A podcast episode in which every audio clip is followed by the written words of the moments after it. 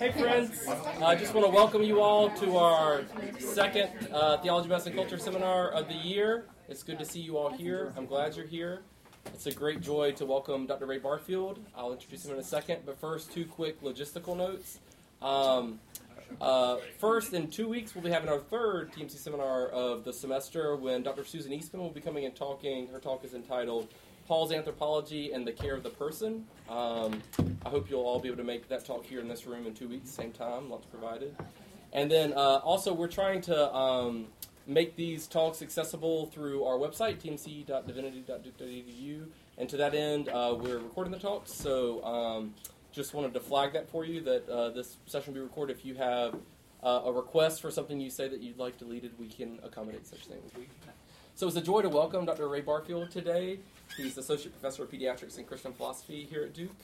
Um, Ray is a professor, a poet, a pilot, a pediatric oncologist, a palliative care physician, a philosopher, plays classical guitar, and pens novels. Um, any other P words? that That's I all. Well, no. don't get me started. yeah, right, right, all right. Yeah, there are some, maybe some other ones we want to use, but uh, we'll, we'll stick with. Exactly. Um, I'm deeply grateful for Ray's imagination, his witness, and I'll never leave a conversation with him without having been deeply affected in some way. So it's a real joy to welcome you here today to talk about um, imagination and the secret to enduring the practice of medicine. All Thanks, right. Ray. Thanks. Join me in welcoming Ray.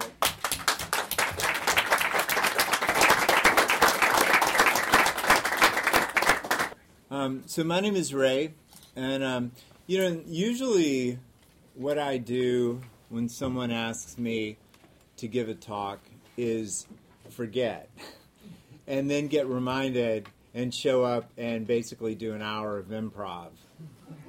Um, anyone who knows me um, knows that sometimes it flies and sometimes it doesn't. And um, a lot of times when I'm talking about medicine um, or about medicine and theology, I do talk about the imagination and I talk about storytelling. Um, I usually talk about storytelling in a way that um, is probably transportable into almost any setting where there wouldn't be that many people in the room who would say, you know, I don't even understand what you're talking about. I try to make it applicable to what we do on a daily basis in medicine. And I try to tell some of the ways in which storytelling has helped me as a physician both to grow um, and at times to survive. But because this is theology, medicine, and culture, I, I want to do something a little bit different and slightly more boring in one sense. But to me, um, this is, I actually want to tell y'all about a core that means a great deal to me um, when it comes to imagination. Because in a room where we can talk about theology, um, I will confess that when I talk about stories or metaphors or poems or imagination and the roles that those play in discovery and interaction with other people and with the world, um, I actually have a very deeply mystical sense of what that is. And it's grounded in um, my faith that we live in a universe that is created and that has possibilities for the discovery of purposes that go beyond simply what shows up in our own minds, as important as our own minds are in discovering what those purposes are. And that's not a kind of framing of imagination or imaginative work that uh, generally flies in a medicine grand rounds or something like that. Now, the boring part is that unlike any other time ever, um, I want to read something uh, as a, just a flavor of what I'm talking about.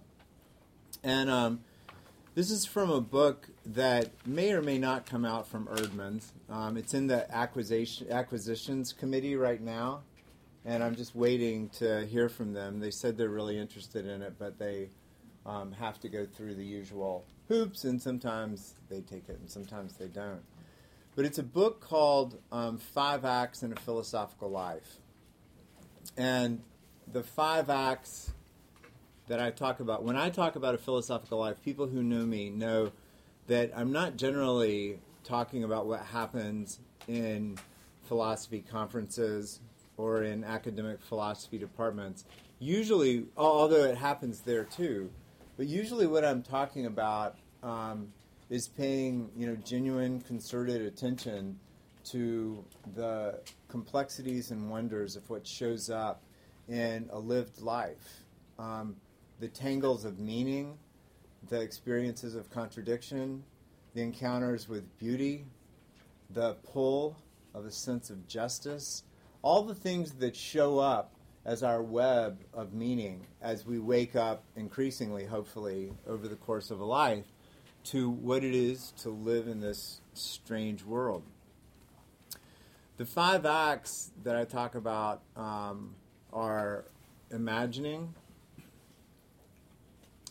um, contemplating, praying, loving, and dying. And that's how I sort of split up what I take to be an active philosophical life that's full of wonder. And each of those things is a placeholder um, for ideas that spread beyond what you might generally think about when you think about that word. Um, I don't have a watch. Does someone have a? Can someone tell me like how much time do I have? Do you know? Do we usually do? An hour more. 30. 30 minutes? Uh, Okay. For you, uh, 15 minutes. All right. This 15 minutes. Okay. So in conclusion, 30 would be the sweet spot. 30, 30 minutes is the sweet spot. Okay. So I want to read from this because um, I think this sounds different from what my improv usually sounds like. And I'm just going to read for a little while. I'm going to read until I don't want to read anymore. Um, and then I'm going to say a few things, and then we can have a conversation. Is that okay? One of the things about this seminar is that you know completely prepared things can be brought to it, and also things in progress can be brought to it. And so, even though I've finished this book, this is I brought this in case I wanted to refer to it, but this is where I'm at. Uh, this is my first draft of another book on imagination called Philosophical Imagination in a Created Universe, where I take some of the ideas that I'm going to mention, if I, assuming that I ever get to this, um, I expand them and spend a lot more time on them. Um, all right. So I'm just going to read until I don't want to read anymore. And, and then I'm going to read a little bit out of this, and then we'll talk. This is the first chapter. It's called Imagining. We routinely wake up in the world. We look around. After a while, we ask, What is this place? Our parents often give us the first answer, which they most likely picked up from their own culture. We eventually meet people who are asking the same question, but coming up with different answers from us. They challenge us, and they may scare us. But no matter what worldview we grow up with, eventually we wonder whether or not that view is true. We wonder whether there might be better ways to understand the universe. Experience can lead us to reject worldviews, and it can lead us to affirm worldviews. In either case, the act of stepping away from what's been given to us begins in imagination. Now, I, I use hyperbole some, so I'll just apologize ahead of time. For example, imagination is the source of all questions, starting with the words, what if? As our capacity to imagine different accounts of reality grows, we can work to sort out the implications of these new images of reality. We figure out how to live our lives. Anyone for whom this is true knows that it matters what sort of universe we live in. We want to know the truth. Imagination's journey into reality doesn't have to go far before we realize that whatever the truth may be, our own grasp of it is never certain. Also, alas, the time we have to explore and to commit to it is short. The philosophical life begins in imagination. It reaches past the stories about the world that are handed to us as children, and it proceeds in light of who we are. We are fallible creatures who hunger for reality.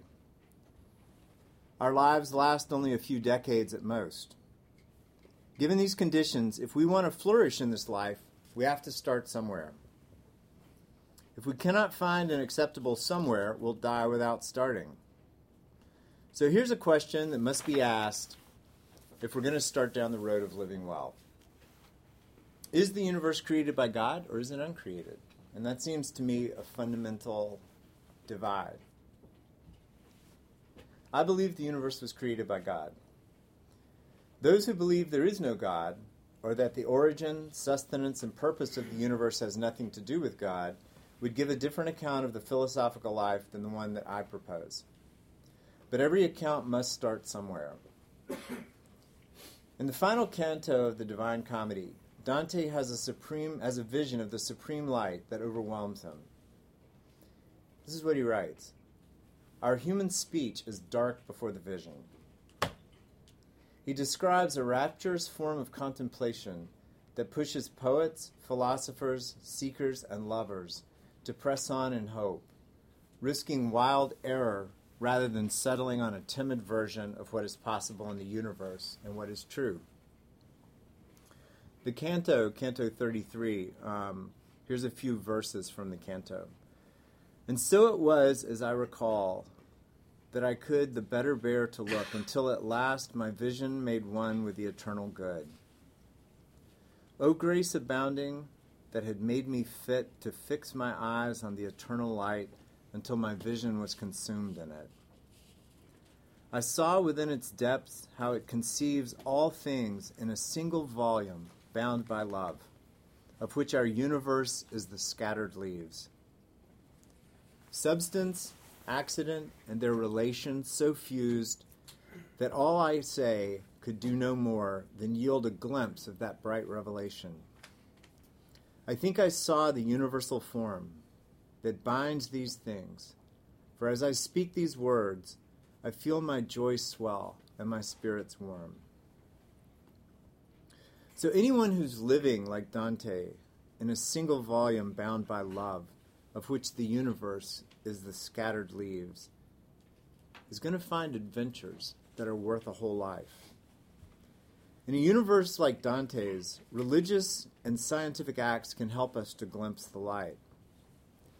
The veracity of discoveries can reliably be tested in part by the ways that joy swells up and warms our spirits. But this only makes sense in a created world. Only in a created world can a poet grasp a metaphor, seeing in this that, and believe that a real connection has been discovered, illuminating the way in which anything is bound by love. The bond in a created world is not the sort that makes the universe an homogeneous, amorphous lump, all reducible to the same stuff. Creation is the necessary condition for meaningful differentiation. I talk a lot about reductive materialism, as y'all know, anyone who's taken classes. And in reductive materialism, because everything ultimately is one stuff, insight into the meaning of one thing through the meaning of another thing, which is the work of metaphor, is in the end senseless, or at least it's just made up. There's no meaningful universe. Sorry, there's no meaningful unity in that kind of universe because there's no meaning in the universe beyond my own local experience and yours. But in a created universe, real bonds might be grasped through reciprocally illuminating differences. And I think that it's only creative love that makes that relation possible. The significance of metaphor is one aspect of imagination that is transformed if the universe is created. A second aspect is the strangeness in the world that imagination reveals. Strangeness arouses wonder when we first encounter it without understanding. And wonder inspires speech, music, painting, or dance when we do begin to grasp it and want to show a glimpse of what we see. So I know more about poetry than the other arts, and that's what I tend to focus on here.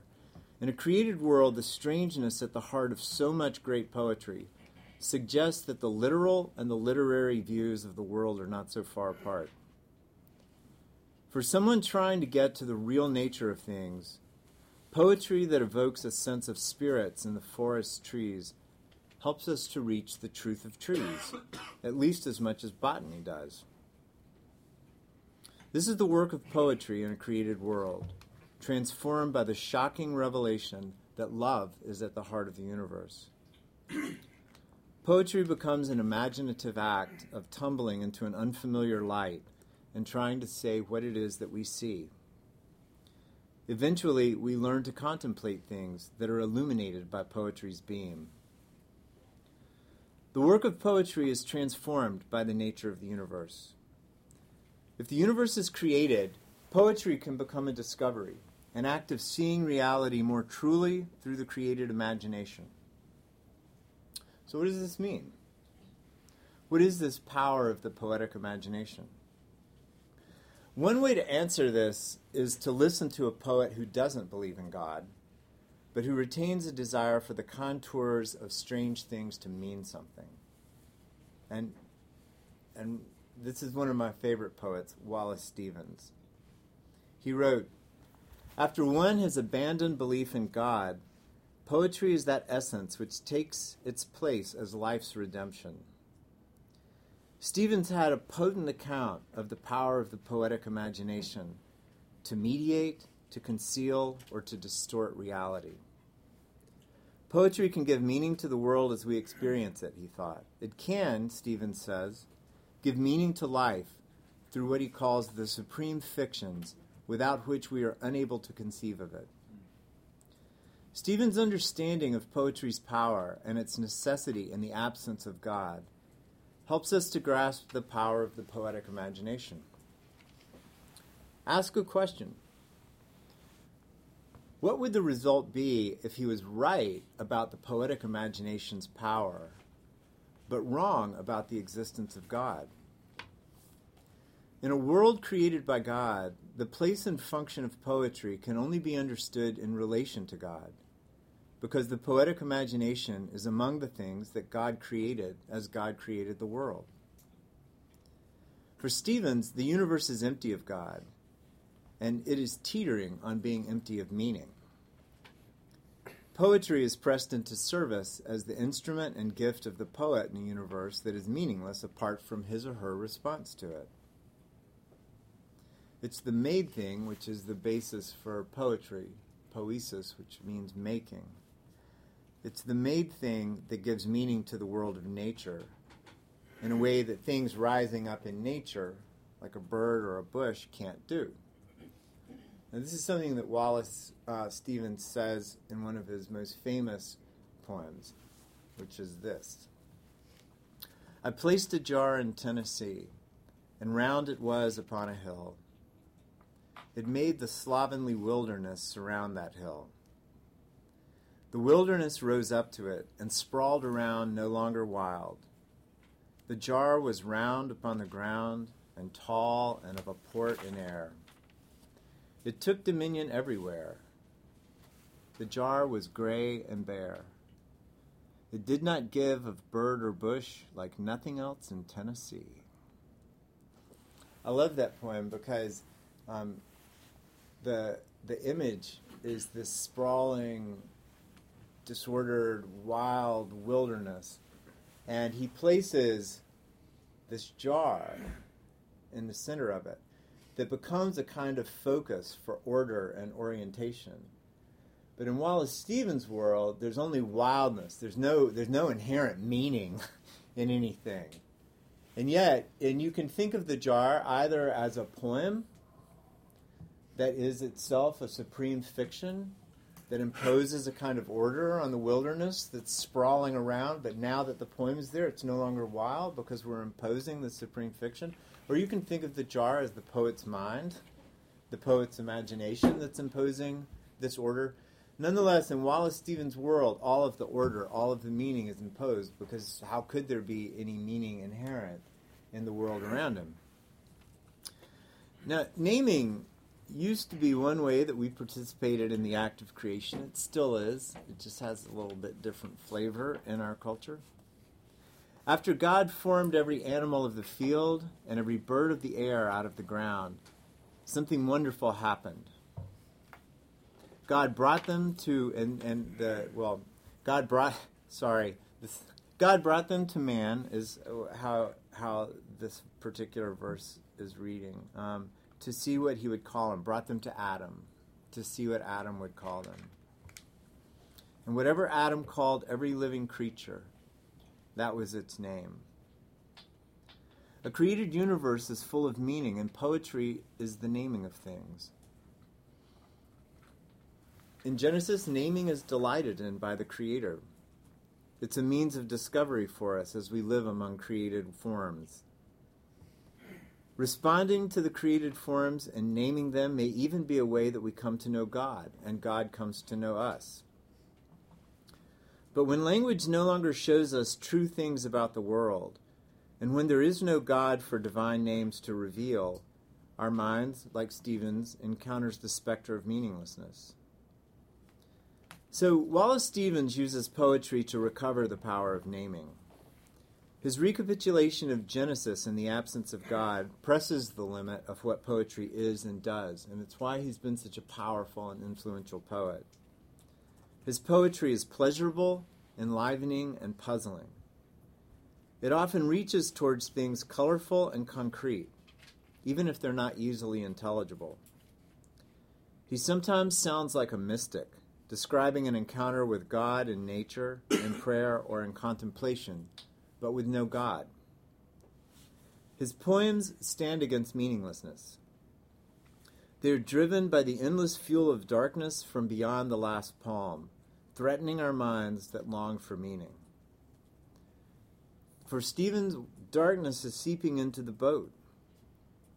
Because we're in the middle of a dark ocean, we fill our buckets over and over, trying to keep the boat dry and habitable and afloat above the endless darkness.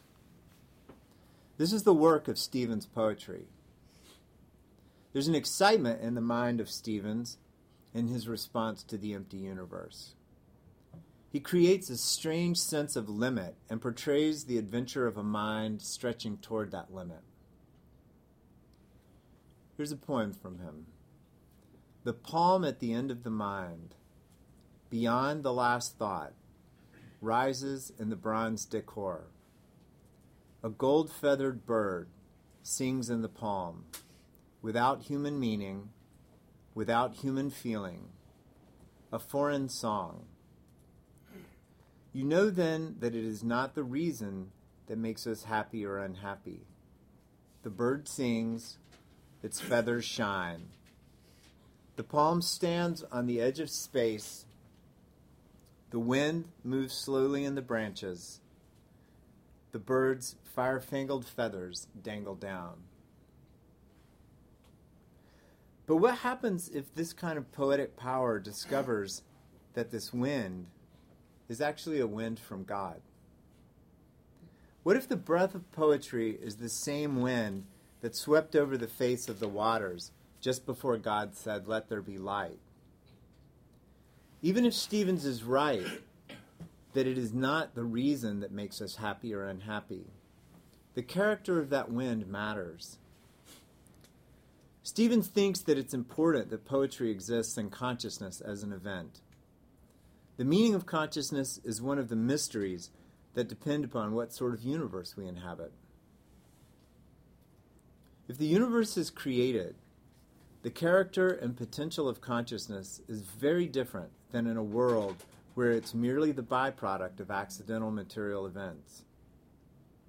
In an accidental, purposeless world, the deepest question anyone can ask about consciousness is how such a thing ever arose from mindless matter and energy. Since consciousness is the sole home for poetry in the universe, the true nature of consciousness is part of the true nature of poetry.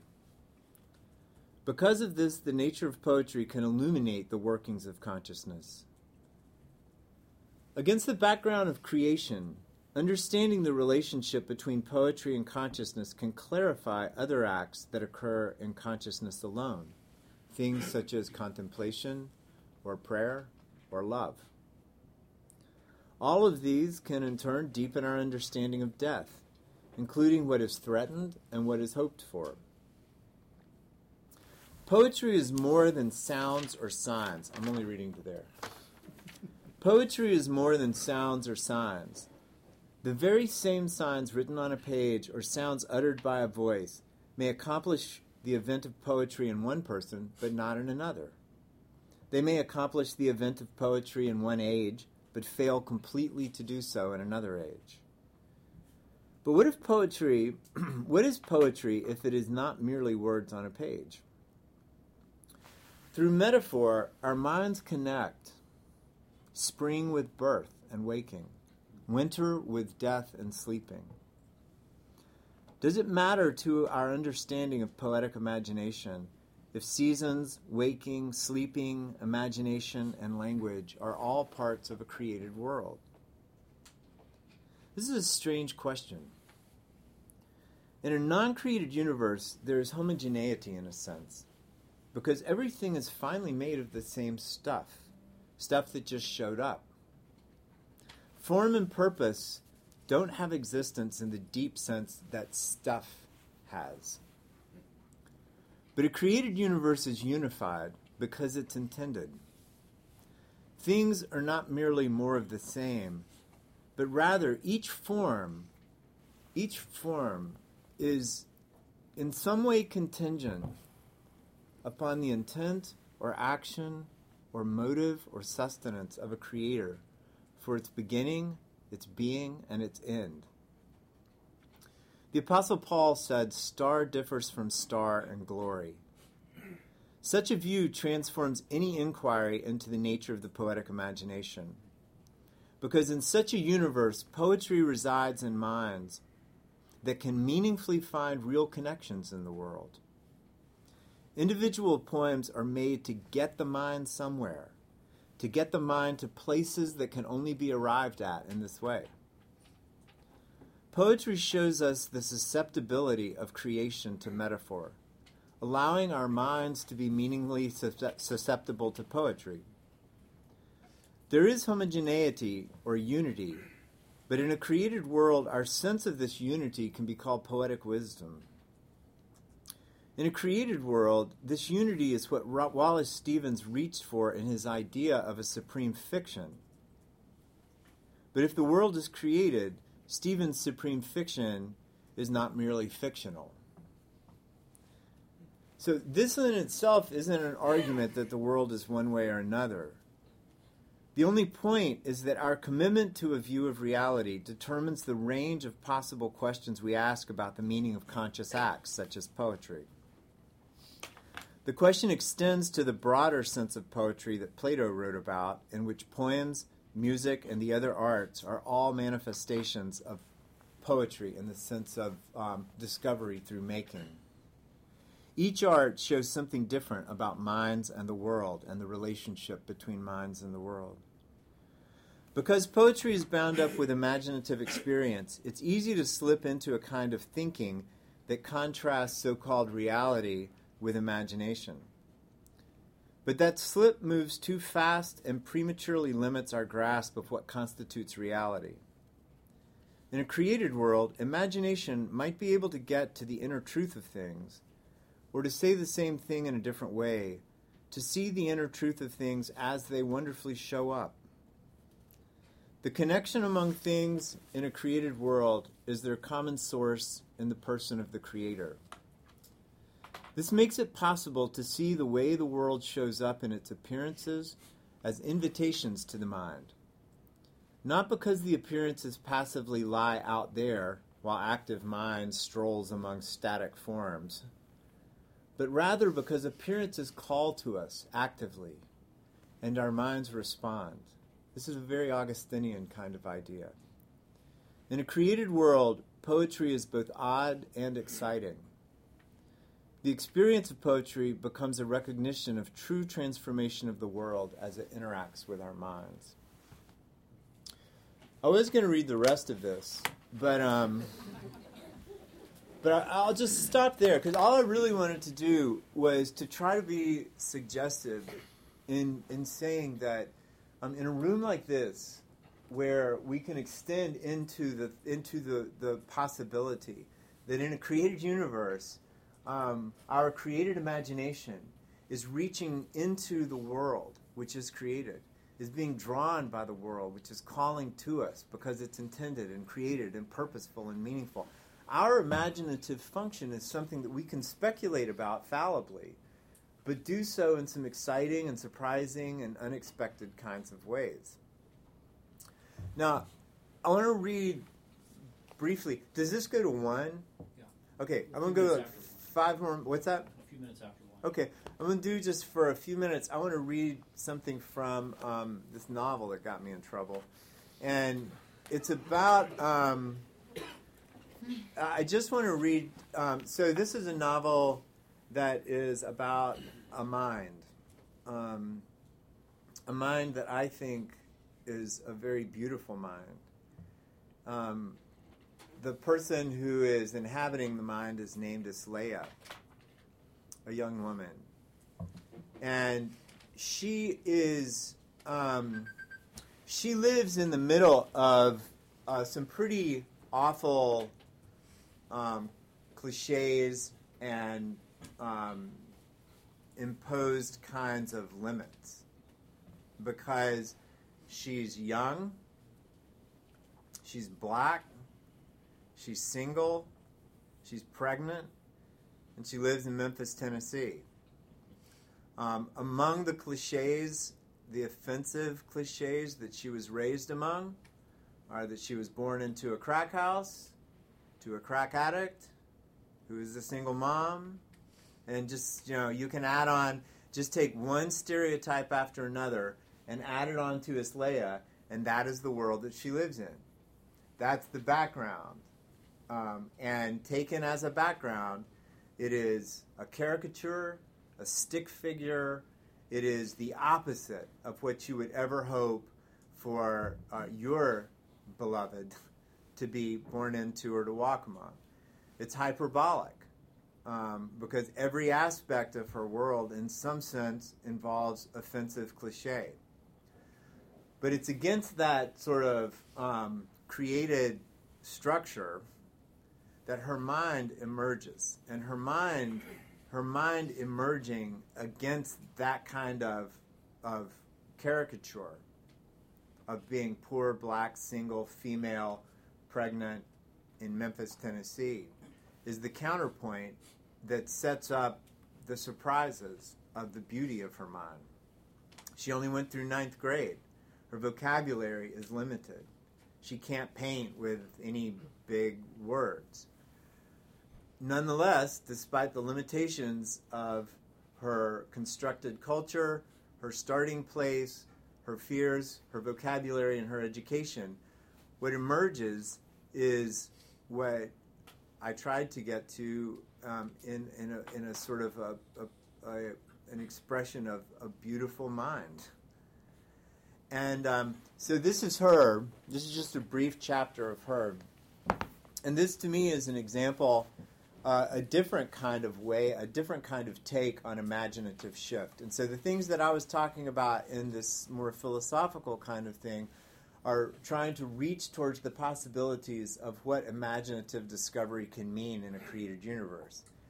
But here's a picture of what Isleia's mind looks like as it makes a much smaller shift on the level that um, many of our patients might make in the course of coming up against the sudden realization that they're vulnerable, that they're mortal, that they're soon to experience a great shift in their life, which may be a shift in the direction of something wonderful and positive, maybe having a baby, or a shift in the direction of something terrifying, maybe dying, maybe losing fertility, maybe losing a leg. Um, but this is uh, one brief chapter, and, and the only point of this is what it look is is an example of what it looks like to have a tiny imaginative shift. I started my day's work feel, uh, feeding bread with butter and sugar on it to Rose. Even when she was feeling bad, she'd eat bread with butter and sugar on it. But she must have had a fitful night too, because she ate one piece and went back to bed. So I took the other piece with me into the kitchen and poured a glass of milk. I was sitting there with my head hanging down over the glass of milk, looking at how white it was. Nothing else was going through my mind except how white the milk was. even though normally I'd be thinking about how they organize everything you need to get a glass of milk. Everything from cows to glue machines that close up the carton, though that last part needs some work since half the time you can't get the spout open after the first step of opening the carton. But all I was thinking about was white.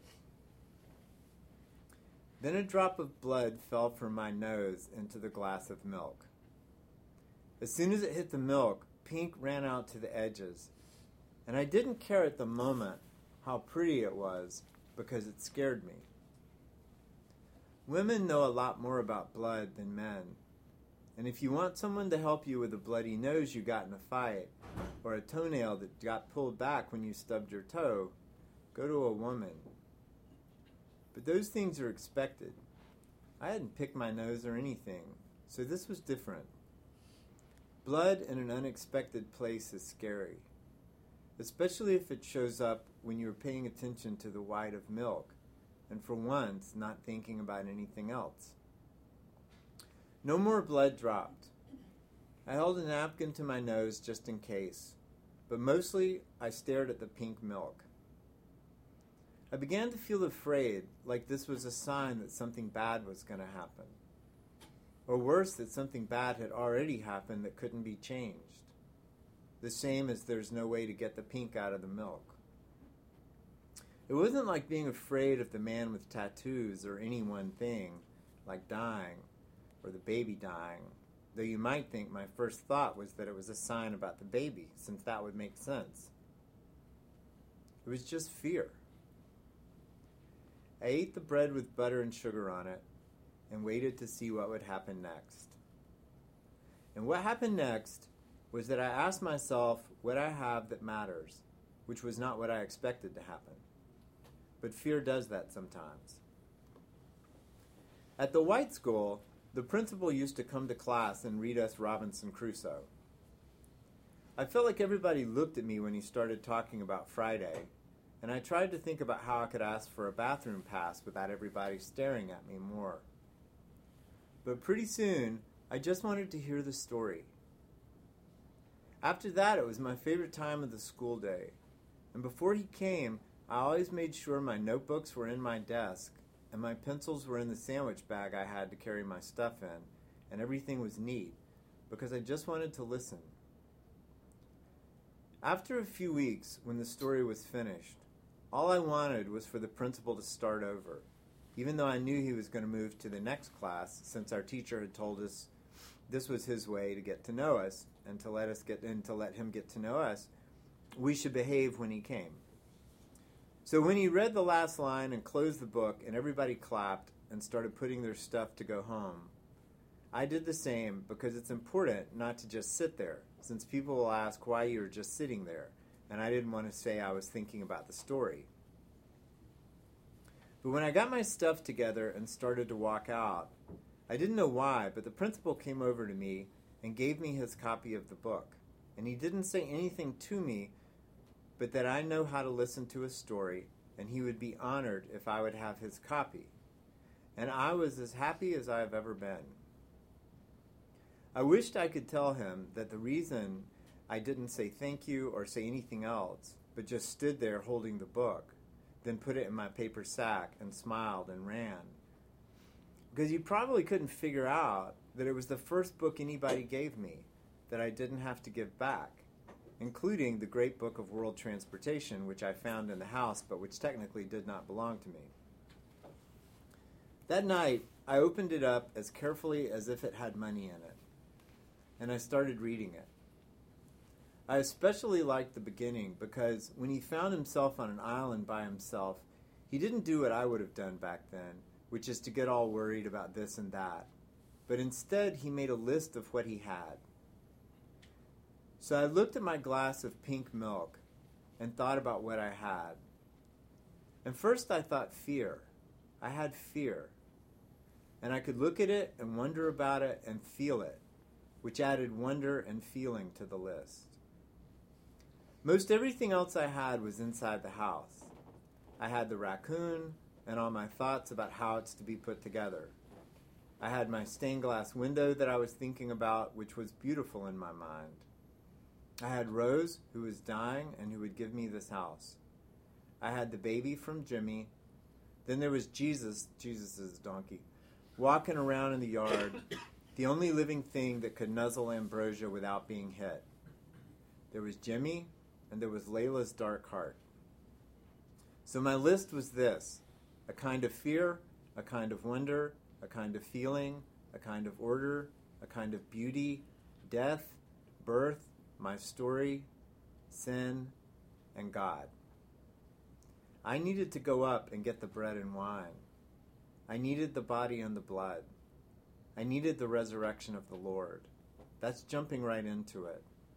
Not running away, but letting it sweep right over you. The body and the blood. I took up my glass of pink milk and I drank it down, all the way. And I wiped my mouth on my arm.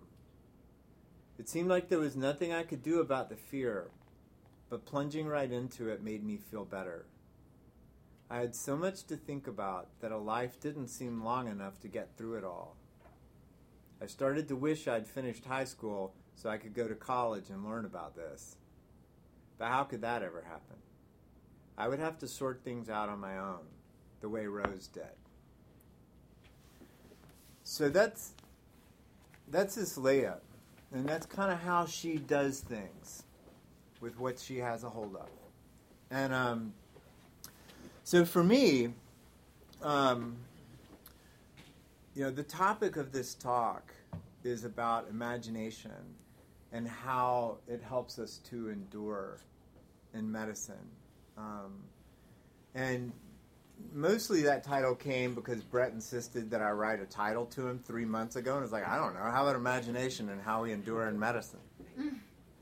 But in fact, I think that this is, um, if we drill down in the deep way that it's possible for people who are willing to engage not simply in the facts that show up in the beautiful science that occurs in medicine, and not simply in constructed forms of meaning that we make in our, you know, sort of pluralistic settings where we try to run ethics committee meetings and do palliative care consults and deal with people from all these different backgrounds. But in this kind of room, where we actually have the possibility of speaking across the boundaries of theology, medicine, and culture. And for me, this is a topic that um, is part of deepening our formation as healers, whether it's in the form of chaplains or physicians or nurses or, or people who will simply be taking care of someone that we love who's vulnerable. Where we allow our imaginations to grow past our assumptions, but where we do so in the hope that as our imagination reaches, um, not only are we going to be changed in that imaginative reach, but because there is a kind of order and beauty and meaning and purpose to the universe as a created universe, we may even be in for some discoveries um, that surprise us. And for me, where medicine brings together not only the wonders of science and of the physical world, where we're touching and studying the touchable, but also the thresholds, thresholds like death or thresholds like loss and medicine that becomes a cauldron for asking questions of why and for coming up against uncertainties. To me, it seems like that world is, I can't think of a more poignant, powerful setting for imaginative growth. And I can't think of a more exciting kind of frame uh, regarding imaginative growth than from the inside of a Christian worldview in which we can be excited about the possibility of discovering meaning in surprising places and surprising ways. So for me, it's transformative in the way that I look at medicine, how what I name as the parts of medicine, how I practice medicine, um, and I bring this into the room when I'm talking with patients, even though they might not know. So that's why I wanted to share this because I don't usually talk about that aspect of the storytelling part. But this is the part that I'm really trying to grow in my own spiritual life, my intellectual life, and in the deepening of my sense of what vocation is, uh, since most of what I do is doctoring. So I'll stop there and see if um, if there's anything, any discussion or observations or questions. We've got 20 minutes for conversation. so Okay. that'd be great. Yeah. Um, well, so first of all, thank you for your um, seminar. And I think when you said allowing our imagination to grow past our assumptions, I mean, it's a beautiful sentence, and I, I think I can grasp what it means, but I guess more practically or in your setting, how do you bring that into actual patient care? Like, what would that look like? So, you know, I have one of the things, and those of you who are in, where I I teach this class um, with a couple of friends called, um, I don't know, I can't remember what it's called, but it's something like medicine and storytelling. And um, in it, uh, yes, so those of you who are in there yesterday know that I'm like, I'm trying, I'm still trying to figure out how to articulate this, this understanding of the imagination that, that I in, uh, feel like I'm intuiting, but I don't know quite how to say it. But for me, um, for for those who weren't in class, so I, you know, my body is very defined. I mean, my nose like literally stops there. It doesn't it, doesn't go any farther than that. Um, you can define quantitatively, um, in principle, everything in my body every chemical, every cell, every process, every enzyme, everything. And so I really am, you know, quite a package. I am I am tied up. The loose ends are tied up. I am unified and and, and I am I am quantifiable. Imagination, my imagination doesn't feel like that to me. It it doesn't feel like a thing that I um, inhabit with the same boundaries. It doesn't feel like a thing that I, in a sense, I don't know, owns probably the wrong word, but I'll just use that as a, as a word. It doesn't feel like a kind of thing that I really own, you know, my imagination. And the reason is because my imagination is populated by so many voices that aren't mine. Tell us more about. Let me. Uh, I, I, yeah, exactly. Yeah, exactly. I knew that I was setting him up for that. This was a complete gift, just like it was to you. So you're welcome, Far. So there are these people in my imagination, and um, what's interesting about the peop- the people that populate my imagination and the voices that are there um, that are very different from anything I would conjure myself. But but when I'm paying attention, you know, they're all there. Um, is that I have things you know to learn from from them, and I can tell you that the reason that that I've started talking about imagination in this strange way, where I don't own it and where it's bigger than my own brain, it extends out, you know, it reaches, is because, in part, well, because of something like this. Because in the process of writing, things show up in the writing for me more and more that just aren't me, you know? And so they're clearly borrowed.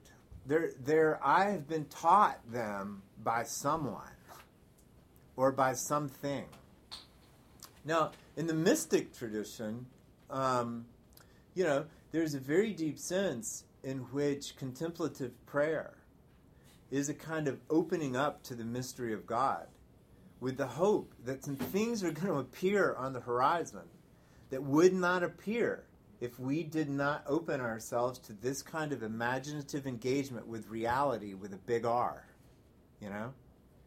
And so to me, that's very exciting, a very adventurous, uh, a very, you know, in, in, in, in, in the proper biblical sense, frightening kind of, of prospect.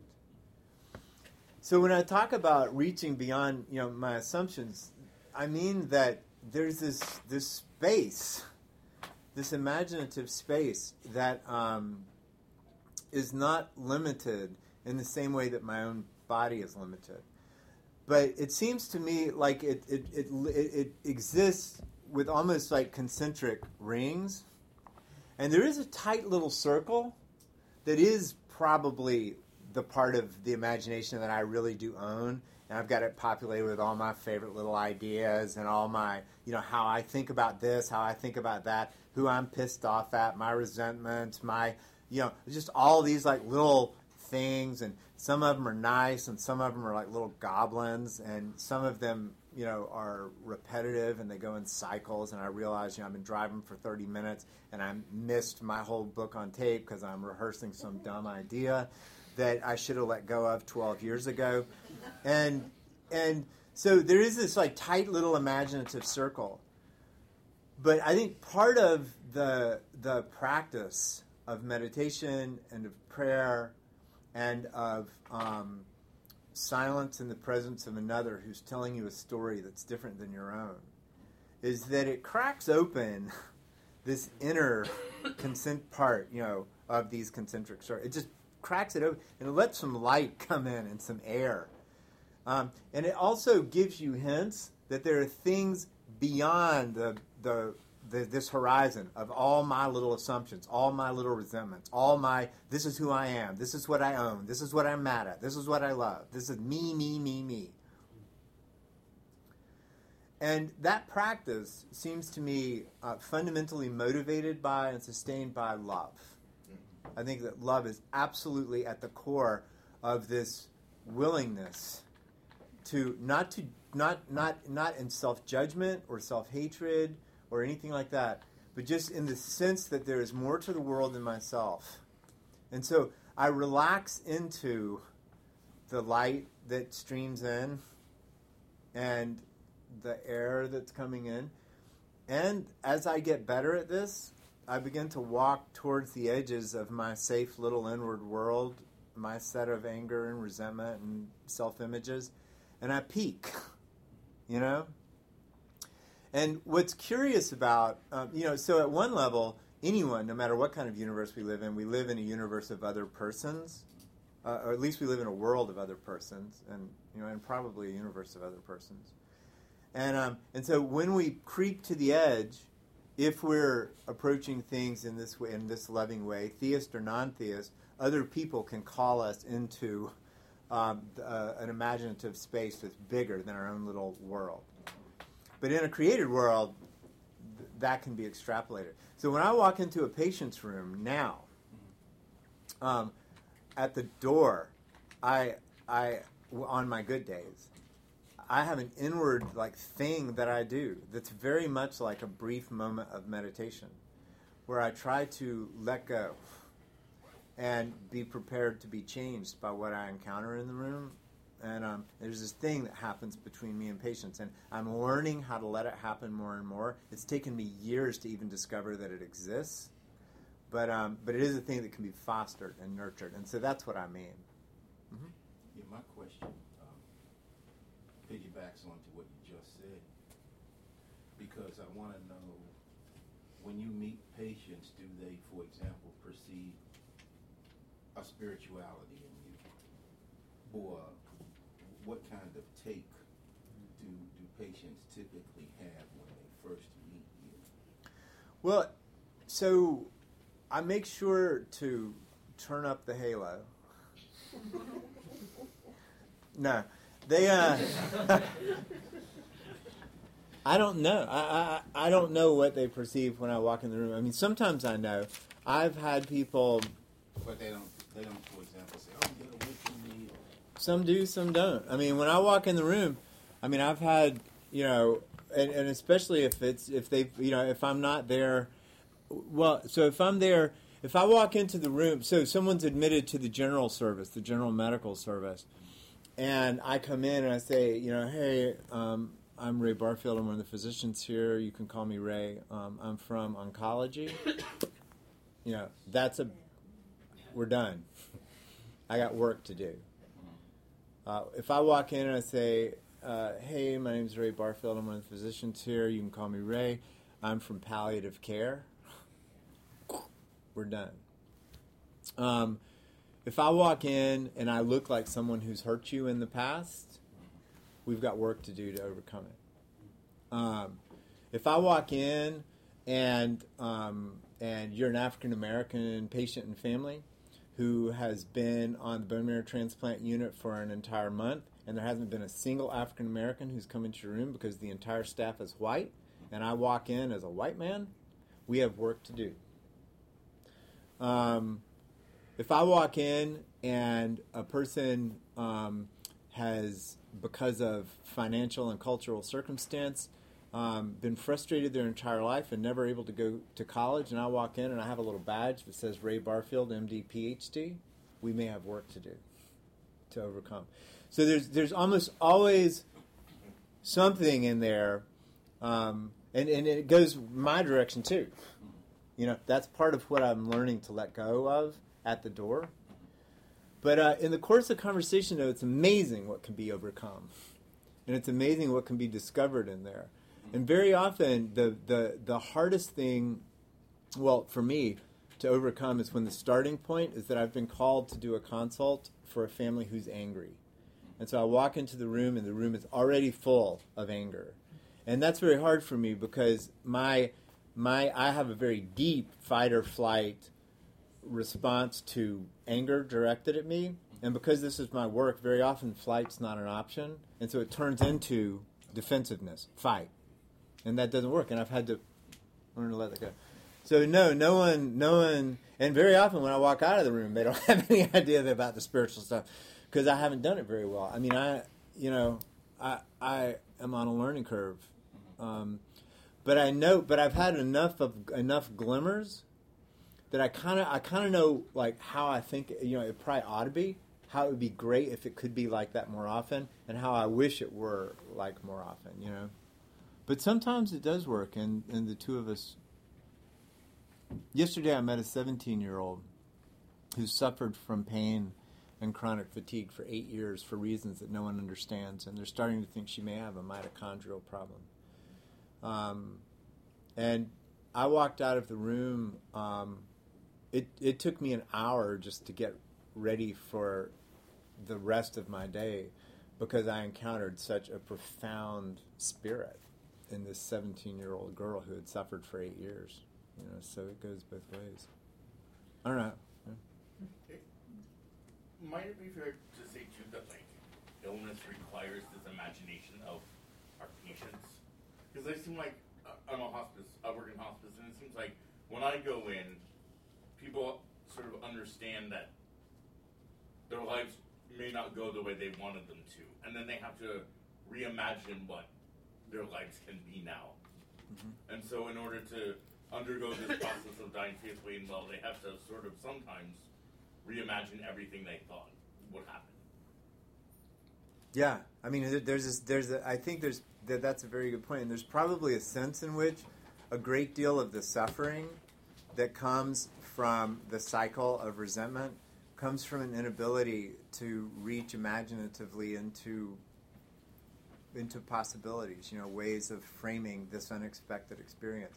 The thing is, that in the end, everything is unexpected. It was unexpected that I would even show up in this world, you know. But when it turns out to be something that truncates possibilities that you either were hoping for or planning on or or, or felt like you deserved, um, yeah, without that reframing, I think that, that I think there's a huge amount of suffering when we can't change our the imaginative landscape. Which is not to say the fake, false, mythical, magical, or anything else landscape. I mean, you know, um, it has real consequences in our lived experience of unexpected suffering. Right. Can, we, can I ask a, no, no, no. Yeah. Um, so, so I think this is really lovely. I love the the passage from the chapter you read for us. Um, I mean, both from book of Colors, but especially the project you have working on now. I, I love the. I can see how the idea of imagination allowing, no matter what broken situation you're in, a glimpse of the beating love that's at the heart of the universe. Mm-hmm. The way you described from Dante, that's really that's lovely. Um, and so, my question is, uh, um, isn't necessarily an attack on all that, but I'm wondering if you can help me understand. Uh, so one one way that could go is just a pretty like you could be a Neoplatonist and think all those things. Mhm. Um, Yeah. And and so I guess my basic question is, wh- what does Jesus matter for your imagination? Mm-hmm. Um, and how you described the relationship to the imagination of the created universe. How do you see? I mean, I heard it in Isaiah, but I'm I'm I'm wondering from Ray how uh, how is your imagi- imagination mediated through uh, the cross? Well, one thing. So, so I'll say. So, a couple of things. Um, one is that um, if we lived in a Neoplatonic universe, I would think that this is a very beautiful version of the universe. You know, like if that was true. Um, I'm a Christian, and so there's you know there's one sense in which when I talk about imagination as a Christian and talk about these kinds of things. Um, the the um, the person to whom I'm grateful for these emerging things I'm discovering about imagination is Jesus. So there's one sense in which I have a name for the for who I'm grateful to. Um, so th- so there's that, you know. I mean, there are ways in which if I was a non-theist or if I was a Neoplatonist, parts of my understanding of the imagination would be the same as they are as a Christian. I just know who to thank in a different kind of way. Now, that's not the whole story by any means, because um, in Christianity, I think that what if there, I mean, there at least one thing that we've learned from the incarnation is that bodies matter. I mean, at least one thing that we've learned from the incarnation is that the Lord is not a Neoplatonist. You know? And so, to me, the physical um, body of Jesus walking among us, you know, eating fish, touching people, stubbing his toe, dying, being resurrected.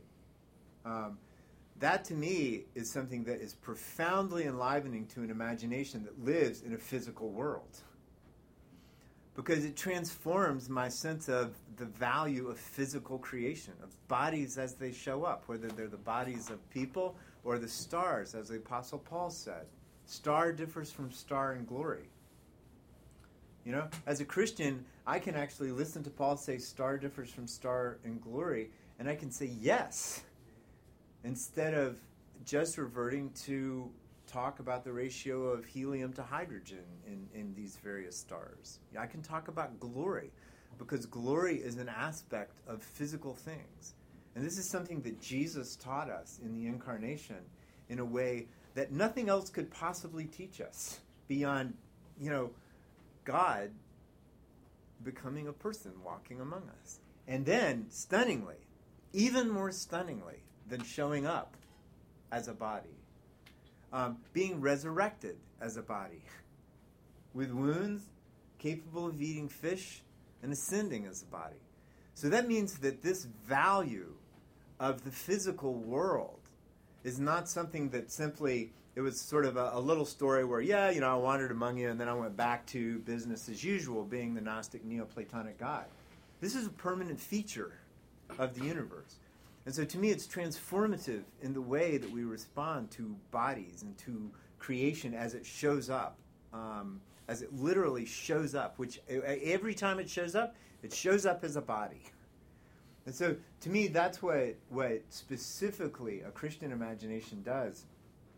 Is it transforms our imagination's relationship to the to creation as it shows up.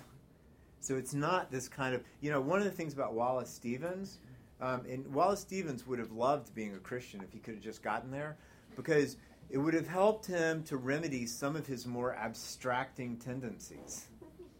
You know, the way that he achieved a kind of sense of fictional um, immortality, fictional relation to the to to something that in poetry feels like the equivalent of mathematical truths, is to abstract And um, I think that what Jesus does for us is that we can embrace a lot of what Wallace Stevens discovered about the imagination and say, oh, but Wally, which is what his friends called him. Wally, that's beautiful, but there's so much more to the story. Let me show you.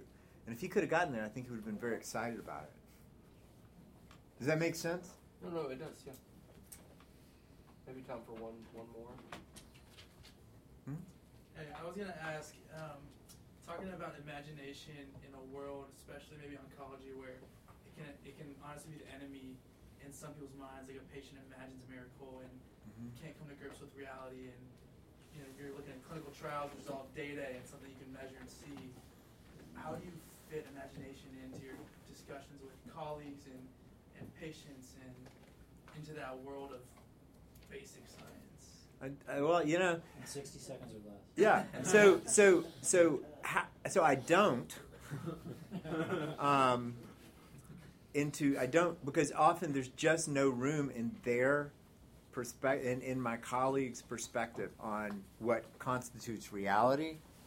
Um, in a room, that's why I took advantage of this room um, in the best possible way. I hope to say things in a different way than I usually say them when I'm in um, a venue where we're talking about. I mean, it's radical enough to talk about medical humanities. People are like, "Whoa, medical humanities, man, that ain't science," you know. So there's no way that what you people, what y'all exactly. So what y'all do in this room every time you have one of these seminars is radical beyond anything that I think. I mean, this is what you do in this room is fundamentally radical, you know. And so I don't, pragmatically speaking, fit it into that world. Um, but uh, there are times that, like, if I'm talking to someone who um, is, is imagining a miracle and the miracle doesn't look like it's coming, well, then we have some work to do because there is a place the imagination can go. And it relates also to the practices of contemplation and prayer that may get them to a realization that even though imagining a miracle was a step in the direction of hopeful possibility. They haven't gone far enough. Because sometimes imagining a miracle um, is not opening yourself to the possibility of God, it's limiting the possibility of God. And if you can get to um, possibilities even beyond miracle, then you might be getting to a deeper truth uh, about God. And that itself can be liberating even as you breathe your last breath on this earth. You know, so I'll go there. Thank you all very much. Thank you very much.